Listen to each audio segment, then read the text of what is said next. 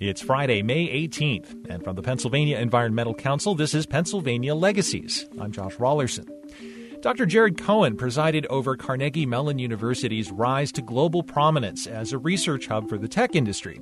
But as an academic, he got his start in environmental engineering, with an emphasis on water infrastructure that continues to this day. Even though he's an engineer, he's come to believe there's no purely technological solution to Western Pennsylvania's water quality troubles. You cannot solve water problems without taking an approach that matches the scale of the problem.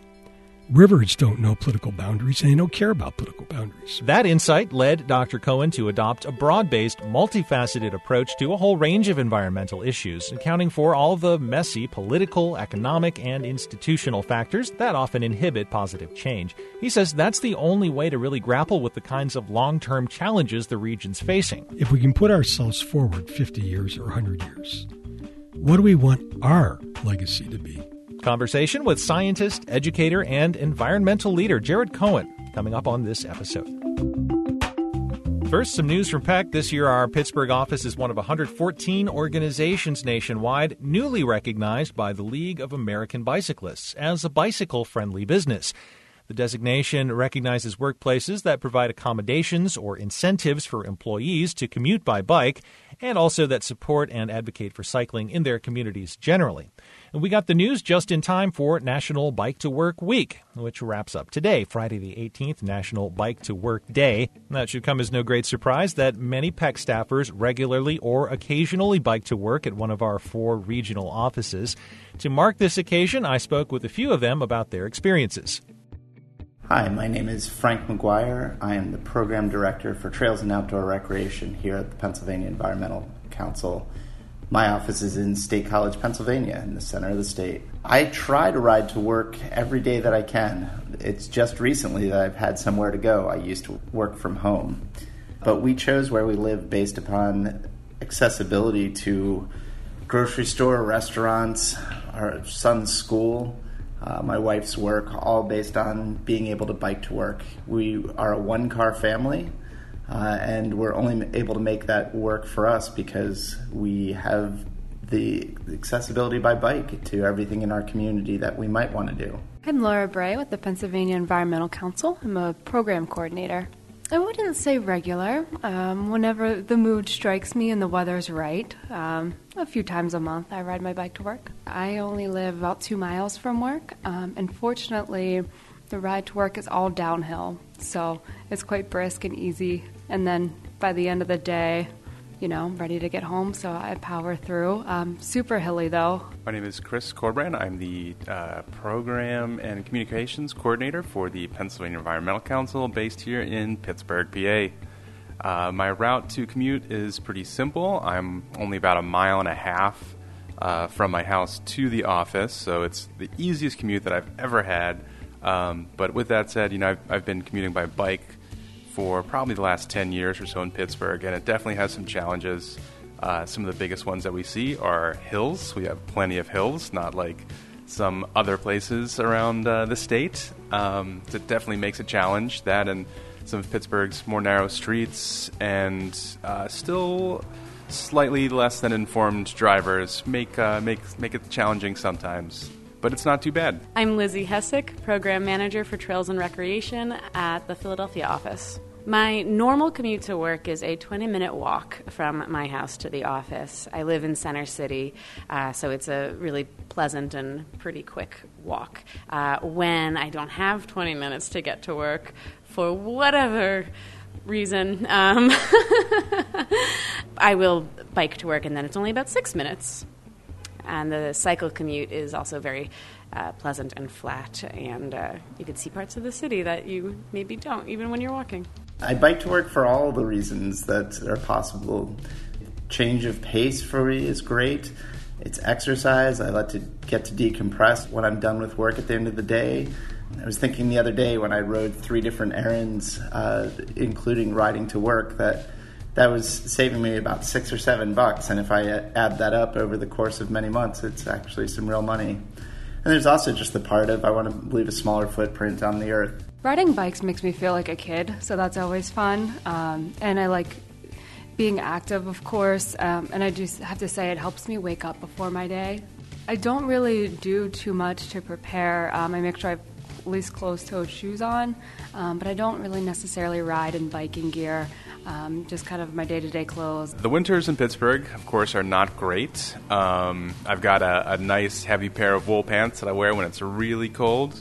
Uh, when we just have you know regular old rain, some rain pants, uh, a pair of waterproof boots because when your feet get wet, your whole day is pretty much ruined. So, got to keep the feet dry. Uh, I've let's see a, a, a, cast of hats and gloves and safety glasses and goggles and all that fun stuff that comes with uh, the territory. I got into bike commuting about 25 years ago. Started off completely scared to ride in the streets. Uh, I remember my first day of riding to work. It was about three miles away, and I rode the sidewalks the entire way there.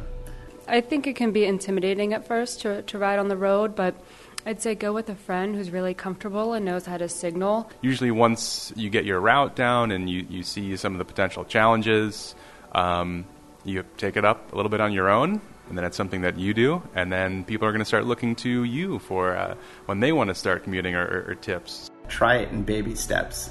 It really isn't that hard. Pick a day that you know traffic's going to be low or a time that traffic's going to be low. There are some routes that you may not want to, you know, take on right away, but get used to what what you're comfortable with and understand that you know there's ways to make yourself safe. I do feel safe within. Um, Philadelphia has really narrow streets in Center City. Uh, cars tend to not go very quickly. Of course, there have been um, a few bike fatalities in Center City recently. Um, so it's not you know, completely danger free, but typically the cars are going slow enough and they're looking for cyclists in the area that I um, cycle. So I feel lucky for that reason. Pittsburgh uh, could use a little bit more in the way of infrastructure. Uh, we're always getting more bike lanes, uh, more sharrows. The perception of cyclists has changed drastically in my time in Pittsburgh to uh, something where you could ride around and you'd recognize everybody else you'd see on a bike, and now it's uh, so many people that you hardly run into anybody you know, which is great to see. I'm actually really fortunate. I live right off of Liberty Avenue, and there's a bike lane for uh, most of my rides on Liberty. Um, and then I turn into the Strip District, and there's Sharrows. Um, so I, I feel mostly protected. I haven't had any had any incidents, so so far so good. I think one of the big things about biking as a more attractive transit option is knowing how to get from place to place. And so a lot of our work is about making sure things are connected in an easy way. One of the, uh, the one of the other opportunities we have for uh, making sure everybody can commute is is looking at the region in a more connected way to all the neighborhoods in the city and even further out into the uh, the different municipalities throughout the county. Um, so really fleshing out and planning what those connections look like will be beneficial to uh, getting more people involved in commuting.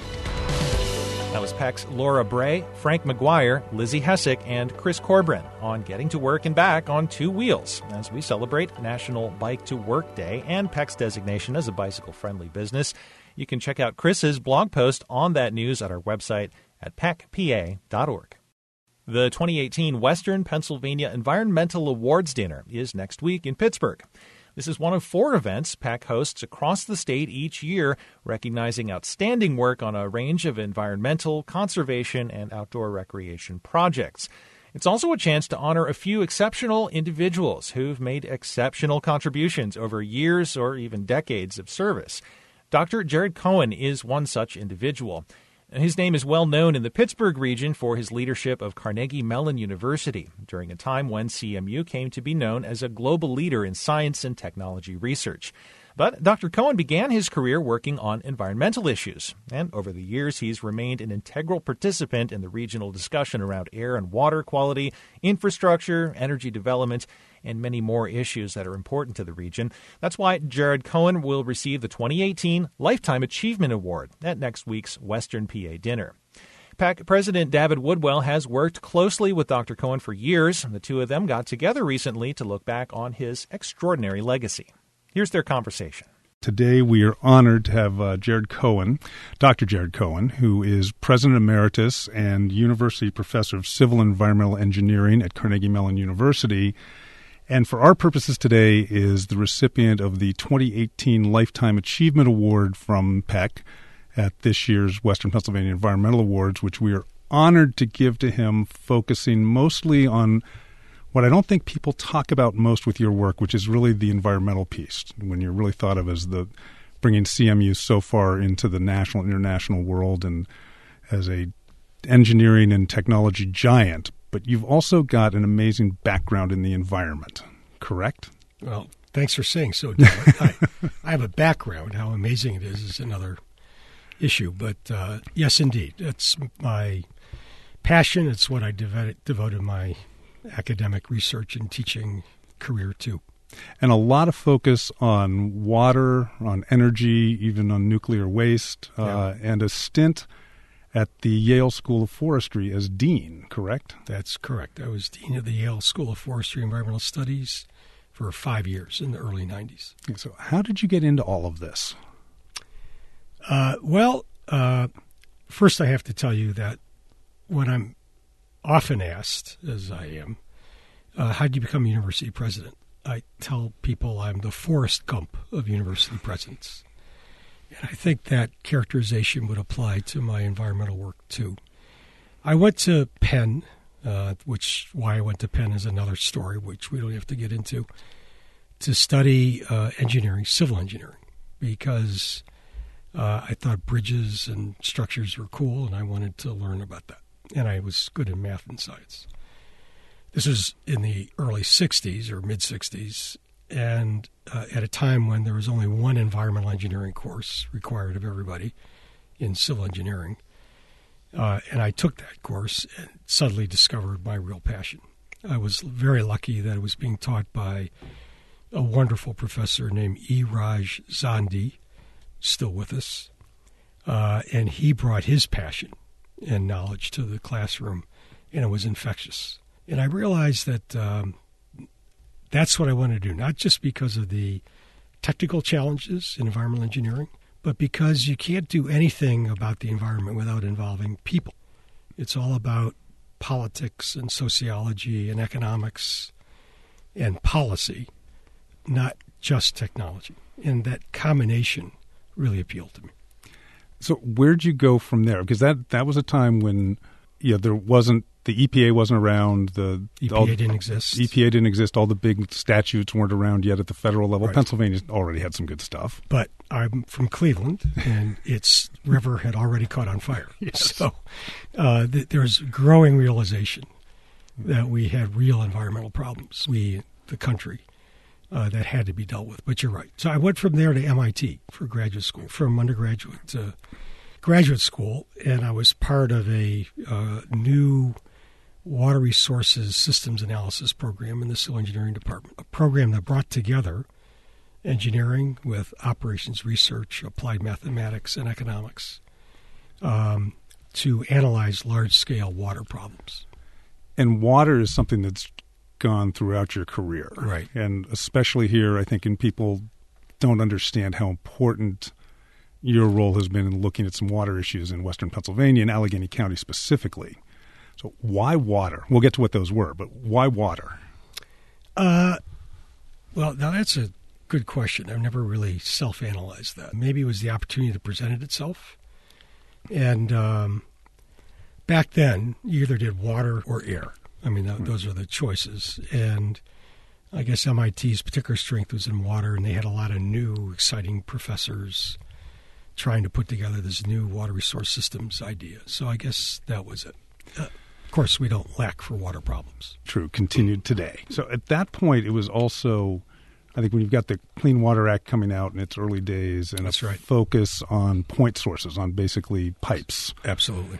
And the systems, was the role that you were taking more of an advocate or a problem solver, or is there a combination of those that goes together? No, much more problem solving. Okay. In fact, it was kind of drummed into us. Your job is to analyze the problem, present the alternatives, and then let the politics take care of the rest to arrive at, at a decision. A pretty naive idea, but it took me decades to appreciate that if you want to uh, really influence decisions. You got to be part of the sausage making. You can't just insert the ingredients. So, how do you do that? And this also comes I mean, continues with water, but also gets into things like unconventional shale gas development, where the academic and the advocacy have been, in some ways, accused of commingling. And it's it's been a tough thing. I know the University of Texas got you know a number of years ago. Yeah, where does the money right. come from? What do you do? Right. How do you address that? Oh, that, it's such that's such a great question and such a deep topic, and one that I don't think anybody's come up with a really good formula or answer to, because there isn't a sharp line, a clear line that separates analysis from advocacy, or um, uh, the technology from the policy. It's a blurred line, and as people who are expert in both or try to be. Uh, we have to straddle that. But then when it comes down to individual problems or issues, it really is a tricky thing to figure out what your correct role is because the one thing that we as the sort of engineers, the technical people bring to this is our credibility, our knowledge about the problem. If we're viewed as taking a particular side, and therefore, you gave the example of Texas, biased, obviously, uh, it's amazing how quickly you get rejected. Uh, in fact, uh, on shale gas, just to digress a little bit, but it's a good ex- example. Uh, one of the things I did here in Western Pennsylvania was to co-chair the uh, shale gas roundtable, which you know something about, um, for the Institute of Politics at the University of Pittsburgh.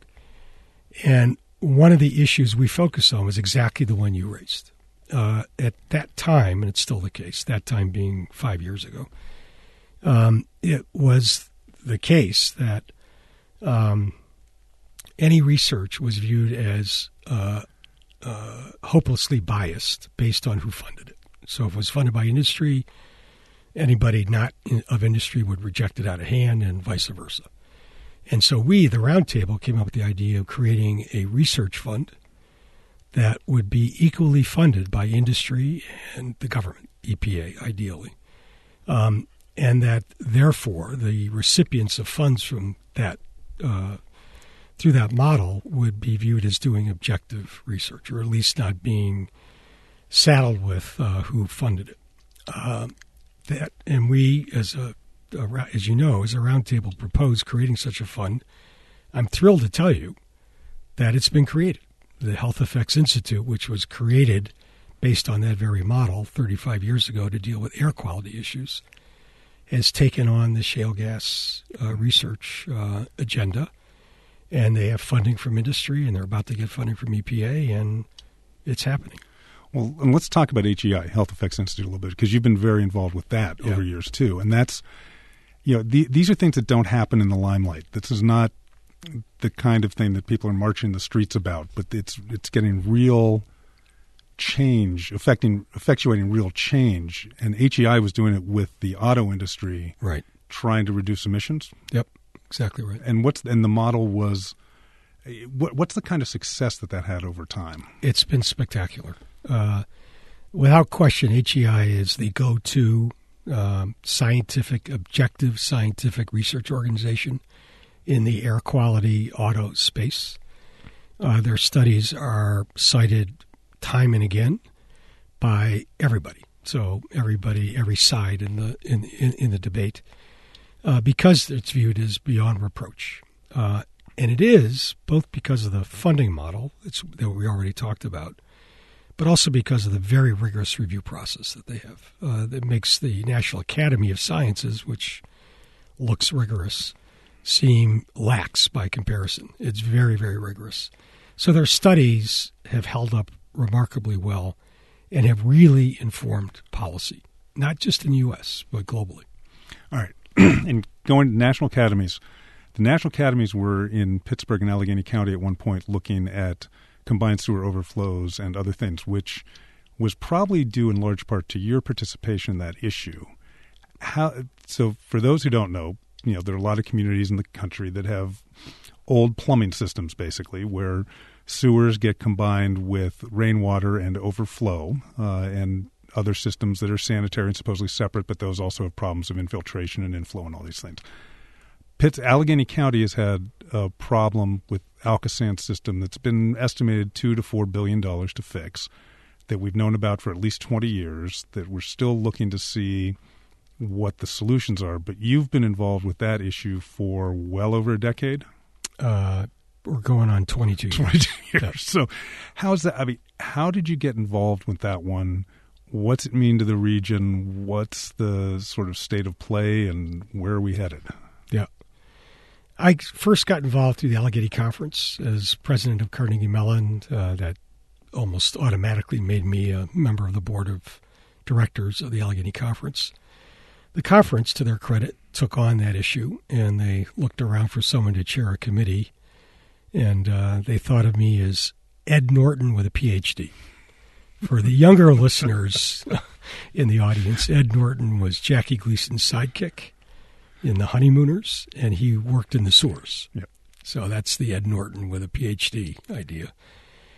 Uh, and indeed, so I've chaired, I don't know how many committees, I've lost track now, four or five on the same issue.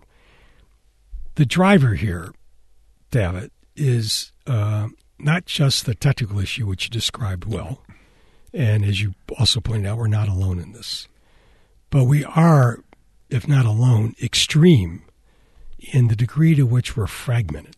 It's unbelievable when it comes to water and sewer services authorities, how fragmented we are.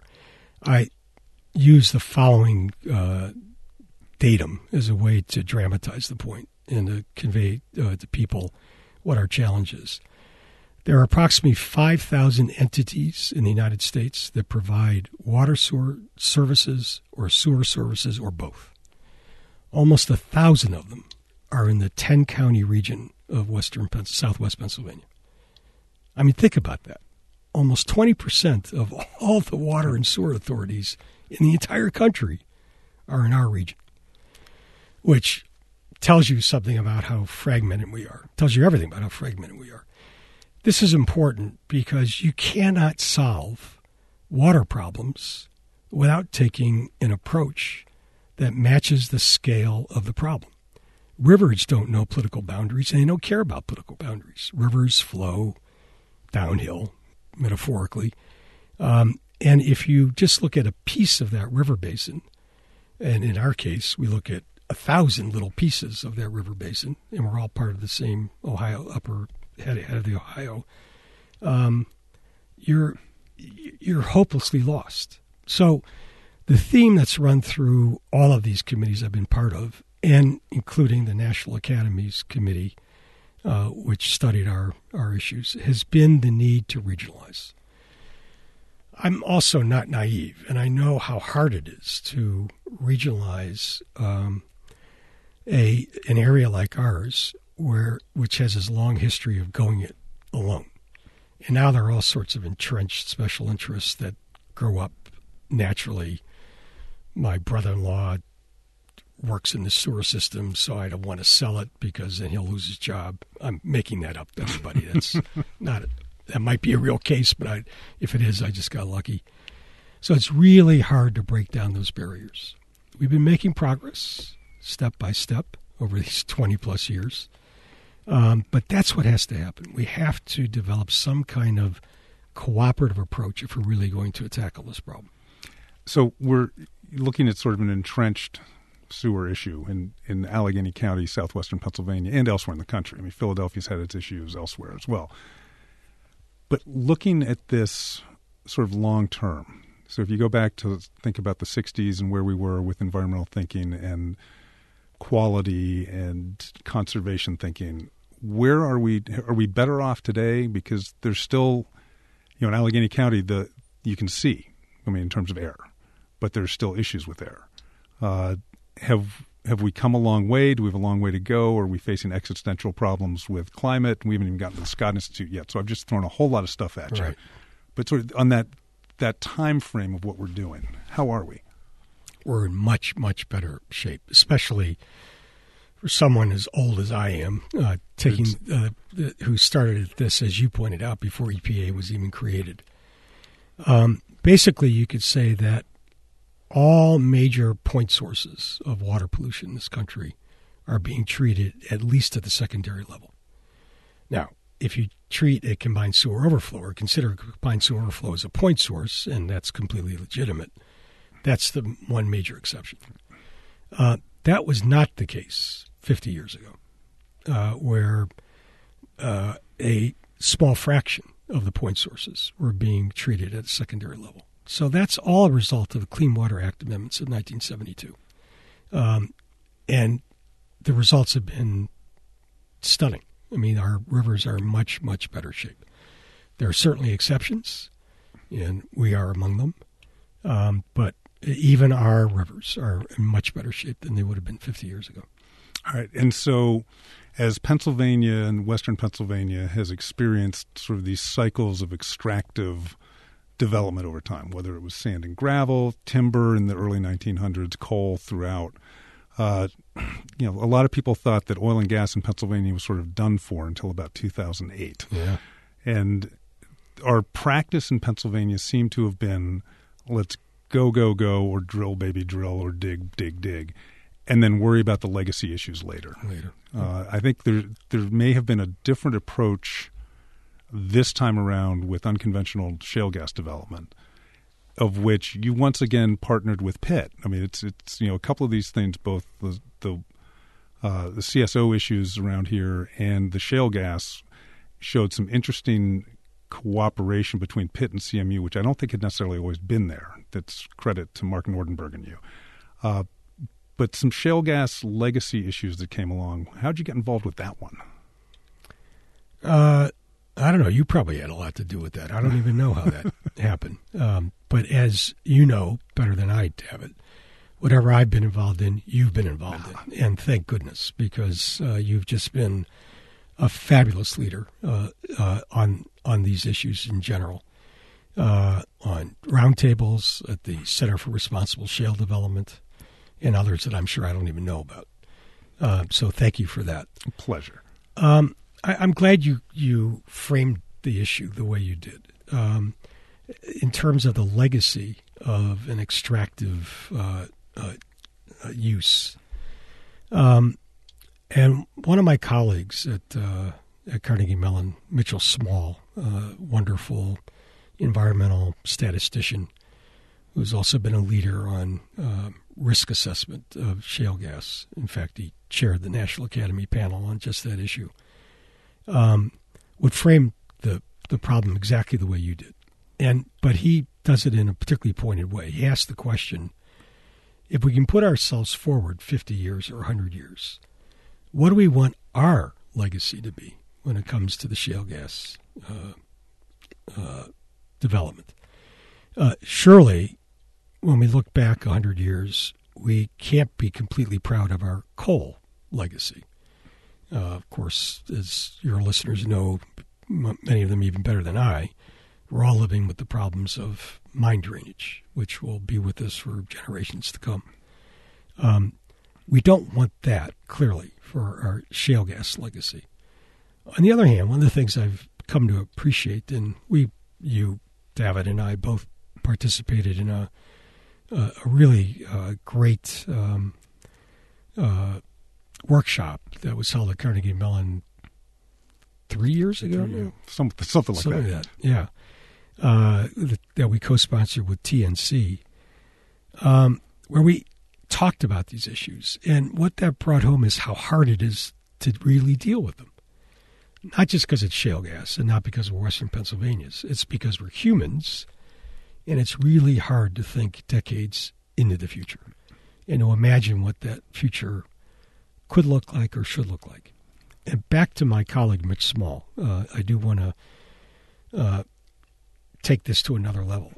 He, he, trying to be productive here, realizing how hard it is for humans to think that long term, tries to uh, frame the problem as a series of pathways. That is, you're at a moment in time, 2018. You acknowledge that the shale gas industry is going to have impact for the next 50 years, let's say. Can we figure out a way so that at any moment, at any year between now and 2068, you can tell what path you're on? That is, okay, we've traveled along the path we know we've been on, and we project this path into the future, following this trajectory. Is that what we want? And if not, what other pathways are available? Um, so, kind of an adaptive management approach, mm-hmm. the phrase that's often used in in environment. But we're not doing that. So we're we have a series of regulations, and thanks to you, David, and others involved in CRSD and other efforts, the regulatory frameworks in Pennsylvania, Ohio, West Virginia are much more robust than they were even five years ago. But none of that really takes into account cumulative impacts, long range impacts. It's all kind of here and now. And I worry that we're just not getting our arms around the cumulative view.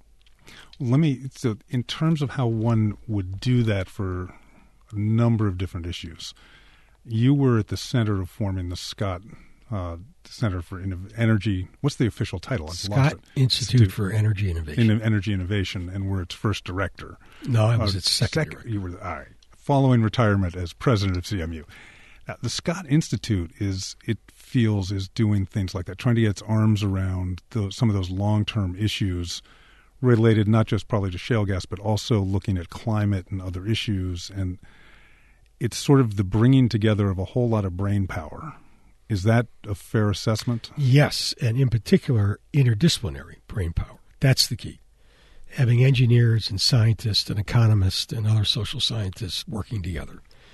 And that's the hallmark of the Scott Institute. Uh, another center uh, we have called the Center for uh, Climate Decision Making, Climate and Energy Decision Making, which is co led by Granger Morgan, the first director of the Scott Institute, and Inês Azevedo, a professor in engineering and public policy.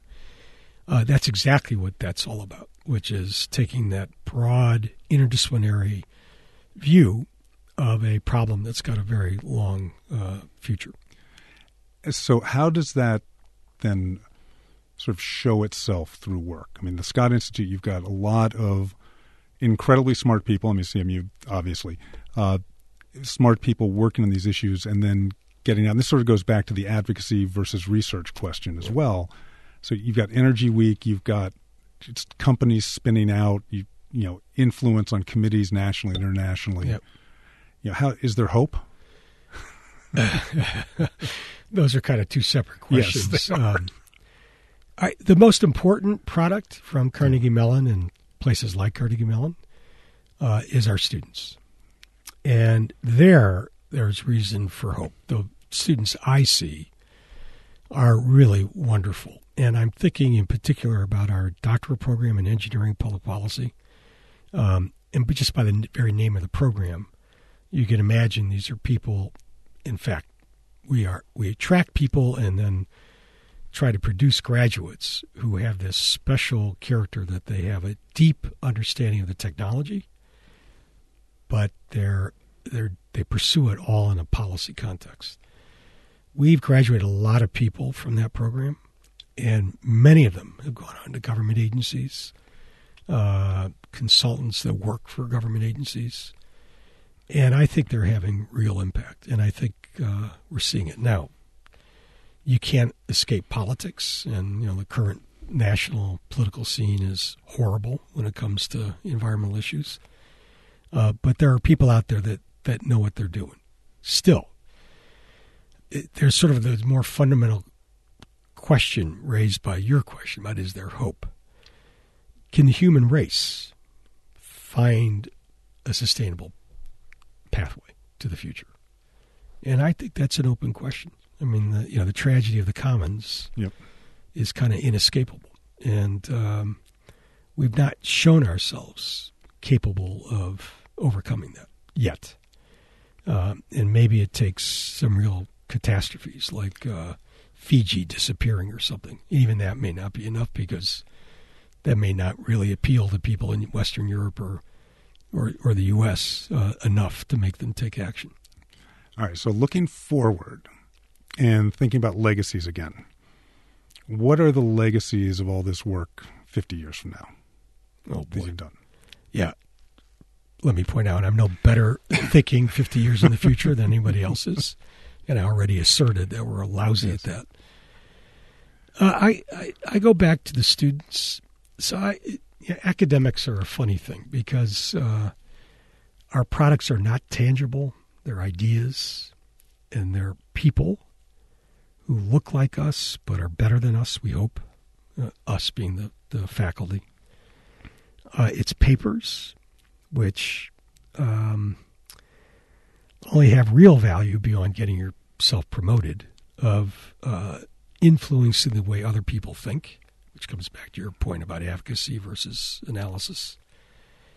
Uh, and so that's all kind of nebulous, but when you're part of it and you interact with these young people who come in and then graduate to be replaced by other exciting young people, you can't help but think that there really is a legacy there.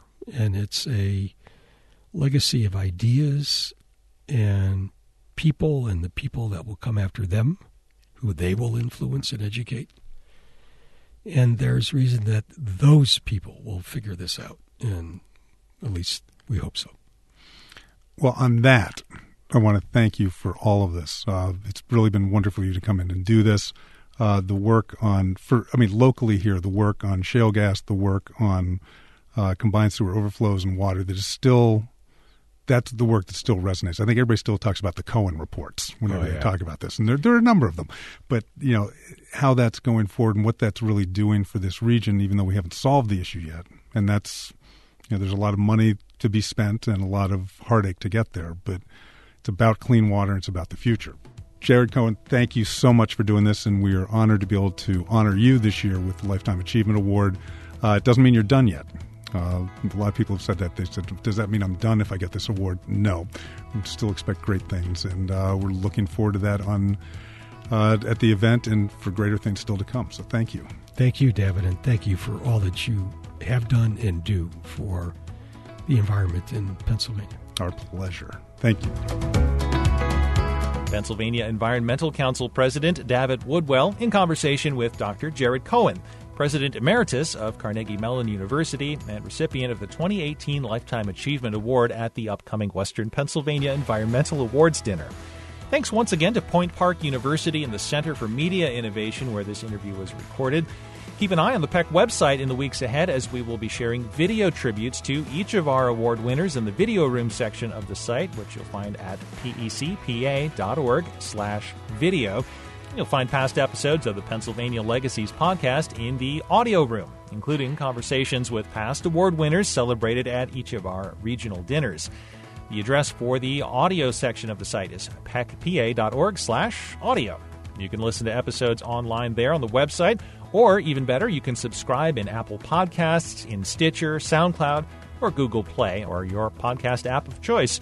Again, it's pecpa.org, where in addition to a podcast, you'll find video, you'll find posts detailing our recent work in watersheds, in energy and climate, and deep decarbonization trail and outdoor recreation, and lots more. Check out the events calendar to find out what's upcoming in your area. Events both hosted and sponsored by PEC and others put together by uh, partner organizations and friends in various parts of the state. Again, the events calendar on the website, as well as the PEC Bill Tracker, where you can stay on top of important legislation affecting environmental issues that's on the move in Harrisburg. You can also find PEC's uh, policy positions on those uh, pieces of legislation or other important matters before the state government, again, on the Bill Tracker section of our website. Have a look around and explore what's there. It's a, lot of content, and we hope you find some value there. And we hope you'll tune in for another episode of Pennsylvania Legacies. We post new ones every other Friday at, again, pecpa.org and uh, all those podcast platforms. You can find us. You can get in touch by email at legacies at pecpa.org. Get in touch with us on Facebook or on Twitter. Follow us at PECPA. Until next time, for the Pennsylvania Environmental Council, I'm Josh Raulerson. Thanks so much for listening.